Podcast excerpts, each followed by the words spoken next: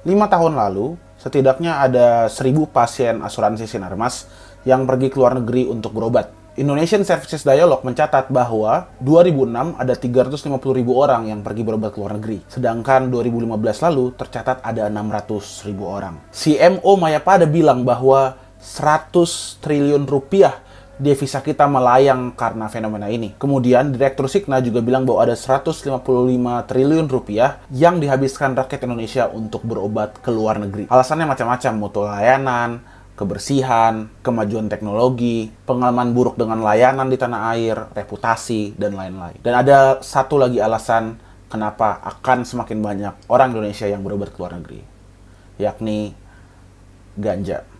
Anyway, welcome to the drugstore.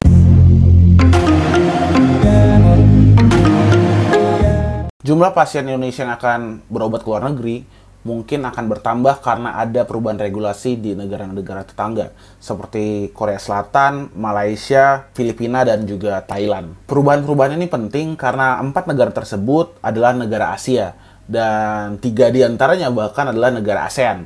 Jadi mungkin karena konteksnya lebih dekat dengan Indonesia, mungkin di suatu waktu pemerintah Indonesia juga mau dengar dan mempertimbangkan perubahan ini. Mari kita bahas satu-satu perubahan yang terjadi di negara-negara tersebut. Nomor satu, Malaysia. Perubahan tentang ganja medis di Malaysia dimulai dari sebuah kasus di mana seseorang yang bernama Muhammad Lukman itu difonis mati karena ia menyediakan ganja sebotol-sebotol seperti ini, sebotol kecil, dan memprovide-nya kepada orang-orang yang mau beli dan memerlukan. Karena kasus ini, ia kemudian difonis mati. Orang-orang di Malaysia marah terhadap vonis mati ini. Mereka pun bikin petisi dan petisinya dapat dukungan banyak sekali orang. Karena dukungan terhadap kasus dia luar biasa, maka kemudian petisi ini kemudian disambut baik juga oleh pemerintah Malaysia. Si Muhammad Lukman itu jual botolan itu via Facebook namanya healthcare dengan huruf THC-nya gede. Jadi ya kita tahu lah ya arahnya ke mana. Kemudian uh, per botol itu dia jual sekitar BBC sih nyatatnya 10 pound sterling. Artinya sekitar 140 sampai 150 ribu. Tapi yang lebih menarik adalah respon pemerintah Malaysia tentang ini. Perdana Menteri Malaysia Mahathir Mohamad dengan jelas menyatakan bahwa kasus ini harus ditinjau ulang. Nurul Iza Anwar, seorang anggota parlemen di Malaysia, menyatakan bahwa kasus ini telah membawa ketidakadilan. Di sisi lain, Menteri Sumber Daya Malaysia, yakni Safir Jayakumar, mengatakan bahwa ada bukti-bukti yang mendukung bahwa ganja itu sebenarnya bisa buat medis. Hal ini kemudian juga dilanjutkan kembali oleh uh, Nurul Iza Anwar dengan mengatakan bahwa dia sedang mengerjakan sebuah rancangan undang-undang untuk memperbolehkan ganja digunakan untuk tujuan medis. Nurul Iza Anwar ini juga sebenarnya menarik banget ya karena sebagai seorang anggota parlemen dia kayaknya sangat concern terhadap uh, narkotika tidak hanya soal ganja tapi juga harm reduction tapi kita akan bahas itu di video yang lain saja. Uh, gue sih sangat optimis sama apa yang terjadi di Malaysia dan mudah-mudahan mereka betul-betul bisa mencapai rancangan undang-undangnya dan menjadi undang-undang dan menjadi sebuah kebijakan yang bisa dinikmati orang Malaysia karena uh, sebenarnya dari sisi sentimen masyarakat kayaknya udah mulai mengarah ke sana juga. Sebuah survei dari YouGov Omnibus bilang bahwa 4 dari 10 orang Malaysia itu mendukung kebijakan uh, ganja untuk kepentingan medis. Tentu saja tidak akan langsung, tapi yang jelas Malaysia sudah on the track. Ya mudah-mudahan uh, semuanya lancar. Good luck for my Malaysian friends. Yang kedua, Filipina. Filipina saat ini tengah dirundung reputasi yang buruk di bawah kepemimpinan Presiden Rodrigo Duterte Filipina dengan uh, terang-terangan membunuh banyak orang tanpa proses peradilan hanya karena ia diduga adalah seorang pemakai narkotika. Namun di sisi lain nih, seperti Malaysia, Filipina juga di tahap yang jauh lebih konkret sebenarnya punya inisiatif untuk melegalkan ganja untuk kepentingan medis. Nah, sejauh pembacaan gue terhadap situasi Filipina, sebenarnya walaupun udah ribut-ribut kemarin, sebenarnya mereka belum legal rancangan undang-undangnya itu sudah melewati House of Representative, tapi rancangan undang-undang itu harus disahkan lagi di Senat mereka, kemudian ditandatangan oleh Duterte sebelum akhirnya fix menjadi undang-undang. Walaupun sama seperti Indonesia, kalaupun presidennya tidak tanda di hari keberapa gitu akan sah juga jadi undang-undang sebenarnya gitu. Tapi menurut uh, juru bicara dari istananya Filipina, Presiden Duterte sesungguhnya sangat suportif, sangat mendukung terhadap inisiatif ini bilang bahwa inisiatif ini bagus untuk orang-orang yang sakit. Nah, kerennya menurut gue Filipin sangat eh, spesifik sebenarnya dalam regulasinya. Ada beberapa hal spesifik yang diatur oleh RUU mereka tentang ganja medis ini. Yang pertama adalah soal penyakit. Ada beberapa gejala penyakit yang mereka bilang bisa ditreat dengan uh, medical cannabis. Gejala-gejala penyakitnya adalah antara lain wasting syndrome, severe and chronic pain, uh, severe nausea, ini kejang, masuk ke dalamnya epilepsi gitu misalnya. Kemudian severe and persistent muscle spasm. Regulasi berikutnya adalah tentang si pasiennya. Si pasien haruslah didiagnosa memiliki sebuah penyakit yang menurut dokter haruslah mendapatkan manfaat-manfaat paliatif dan terapeutik dari ganja.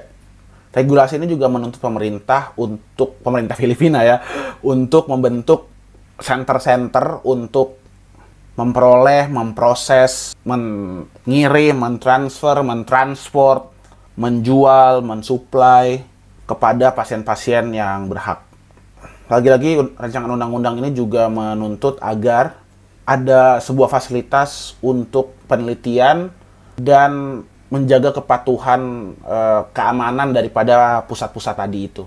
Semua tadi akan di bawah naungan Departemen atau Kementerian Kesehatannya Filipina apa yang kita bisa pelajari dari Filipina ini adalah dalam membuat suatu kebijakan dalam hal ini ganja medis kita nggak bisa sekedar berhenti di ganja medis harus legal. Tapi sebaiknya kita juga punya hal-hal konkret yang kita tawarkan. Bagaimana sebaiknya ganja medis itu dilegalkan? Step by stepnya seperti apa? Distribusinya seperti apa? Safety-nya seperti apa? Itu juga harus kita pikirkan. Semoga Filipina segera beres dengan rancangan undang-undang ini dan benar-benar bisa menemukan sebuah kebijakan yang baik dan lekas sah untuk mempengaruhi situasi ASEAN juga dan semoga mereka cepat insaf dengan pembunuhan-pembunuhan uh, terhadap pemakai narkotika di sana. So, let's move on to the third country, Korea Selatan. Menurut gue kita perlu jadi pada Korea Selatan tidak hanya untuk soal-soal promosi budayanya yang begitu masif dan sangat sukses, tapi juga untuk urusan ganja medis ini. November lalu, Korea Selatan uh, berhasil mengubah undang-undang manajemen narkotikanya. Gue suka banget kata-kata itu karena bagaimanapun narkotika itu sebenarnya bu bukan untuk dilarang-larang, tapi untuk di-manage. Jadi ketika nama undang-undangnya Undang-Undang Manajemen Narkotika itu menurut gue udah memperlihatkan semangat yang bagus jadi perubahan undang-undang mereka ini sebenarnya memperbolehkan ganja medis dengan dosis yang tidak menimbulkan efek halusinogenik. Yang mana lagi-lagi, walaupun aneh, buat gue adalah sebuah definisi yang cukup baik. Kenapa? Karena kerap kali sebenarnya bukan sifat zatnya, tapi dosis zat itu yang menimbulkan efek halusinogen. Tapi perubahan ini pun diatur dengan cukup ketat. Hanya beberapa penyakit yang dianggap keras yang bisa uh, diobati dengan ganja di Korea Selatan, yakni epilepsi, kanker, dukungan untuk pemulihan HIV/AIDS, dan lain-lain. Pasien yang ingin dirawat dengan ganja medis haruslah mendaftar ke sebuah uh, badan pemerintah namanya Korea Orphan Drug Center lembaga ini ada untuk memfasilitasi pasien-pasien yang butuh obat-obat yang langka. Pasien-pasien itu tentu saja harus mendapatkan resep dokter awalnya sebelum bisa ke sana dan memohon izinnya. Persetujuan uh, hanya akan diberikan secara kasus per kasus dan disahkan oleh Badan POM-nya Korea juga. Gue jadi berpikir uh, setelah tahu hal ini, kalau seandainya ya di Indonesia tuh ada kebijakan kayak gini, bukankah ketika Pak Fidelis waktu itu datang ke BNN Kasanggau, saat itu mestinya dia bisa dibawa ke lembaga seperti ini gitu. Jadi dia bisa um, filing keinginannya, file a request gitu, bahwa ini ada kebutuhan terhadap sebuah obat yang langka ke Badan POM. Tapi ya kita tahu semua bahwa situasinya nggak kayak gitu. Perubahannya sendiri dimulai di Januari tahun lalu oleh uh, seorang anggota Partai Demokratnya Korea Selatan, yakni Shin Chang Hyun, yang saat ini menjadi fraksi mayoritas di Dehan Mingguk Gokhe, DPR-nya Korea Selatan. Walaupun ganja medis diperbolehkan di Korea Selatan, tapi ada hal-hal yang dibatasi. Dibatasinya ini, tadi kan kita udah bahas beberapa ya, tapi ini ada batasan yang menurut gue lebih kontroversial. Yakni yang dibatasi adalah brand obat. Oke, pertama-tama si undang-undangnya sendiri hanya memperbolehkan impor CBD, kanabinoid tapi brand obatnya juga dibatasi. Bukan brand dalam artian perusahaannya, tapi jenis obatnya sudah dibatasi dari awal. Yakni Epidiolex, Marinol, Cesamet, dan Sativex. Mungkin ada beberapa yang lain yang gue nggak tahu. Semua ada brand dan di balik nama-nama itu ada perusahaan obat yang besar juga. Setiap nama obat yang tadi gue sebut punya fungsi-fungsi yang spesifik. Jadi di satu pihak, kebijakan ini berpihak pada perusahaan farmasi besar, tapi di sisi lain ada jendela kecil yang memang ditujukan untuk pemenuhan kebutuhan masyarakat. Menarik untuk melihat komentar dari orang luar nih, dari Kanada, tentang kebijakan ganja medisnya Korea Selatan. Namanya Vijay Sapani, dia CEO dari Ella Capital, sebuah perusahaan pengumpul modal uh, yang lagi concern nih di industri ganja. Dia bilang, legalnya ganja medis di Korea Selatan, walaupun dikontrol secara ketat, dengan limitasi-limitasi produk merepresentasikan betapa cepatnya perubahan yang signifikan bagi pemajuan industri ganja global. Industri ganja global. Terus dia bilang di terakhirnya, now it's time of when.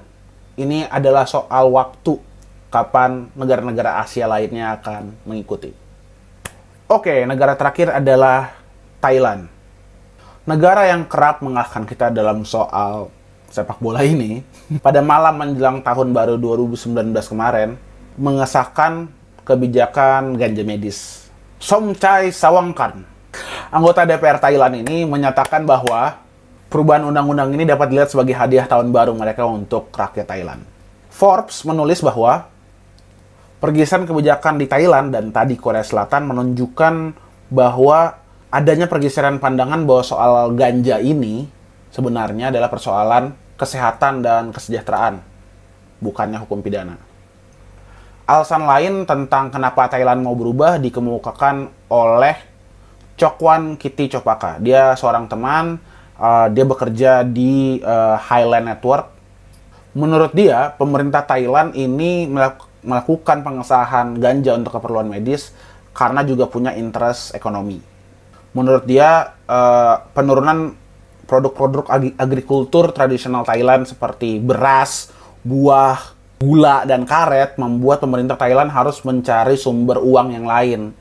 Perlu dicatat juga bahwa di saat bersamaan Thailand juga melegalkan kratom, uh, tanaman yang ada di Thailand dan Malaysia dan Indonesia untuk keperluan medis. Kratom punya karakteristik stimulan dan juga dapat bermanfaat sebagai painkiller untuk mengobati rasa cemas, adiksi pada opioid, uh, depresi, dan kondisi-kondisi lain. Perubahan undang-undang yang ada di Thailand ini memperbolehkan produksi, impor, ekspor, kepemilikan, dan pemakaian ganja untuk keperluan medis. Oh, kratomnya juga. Penjual, produsen, dan peneliti dari tanaman-tanaman tersebut akan membutuhkan lisensi khusus.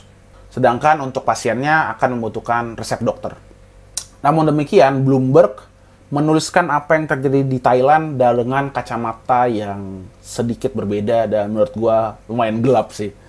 Mereka menulis bahwa di tengah arus global legalnya ganja, perusahaan-perusahaan ganja yang besar sedang mencari lokasi-lokasi yang lebih murah untuk memproduksi secara massal ganja mereka. Dengan iklim yang mendukung, serta lokasinya yang merupakan tempat yang baik untuk perkapalan dan transport obat, Thailand dipandang sebagai tempat yang murah untuk memproduksi dan mengekspor ganja. Hal ini bukan mengada-ngada, karena Tyler Anthony dari Electrum Partners, sebuah perusahaan venture management dari Amerika, bilang bahwa akan ada demand untuk memproduksi ganja dalam jumlah yang sangat besar dan dunia akan kekurangan stok legal. Prajin Juntong, wakil Perdana Menteri Thailand, berkata bahwa ekspor adalah sebuah kesempatan yang ketika ia datang mestinya diberikan pada produsen-produsen Thailand terlebih dahulu. Dia kemudian menambahkan bahwa usaha ekspor sesungguhnya juga bisa dilakukan dengan kerjasama dengan pihak luar. Selama Thailand juga ambil bagian di dalam situ.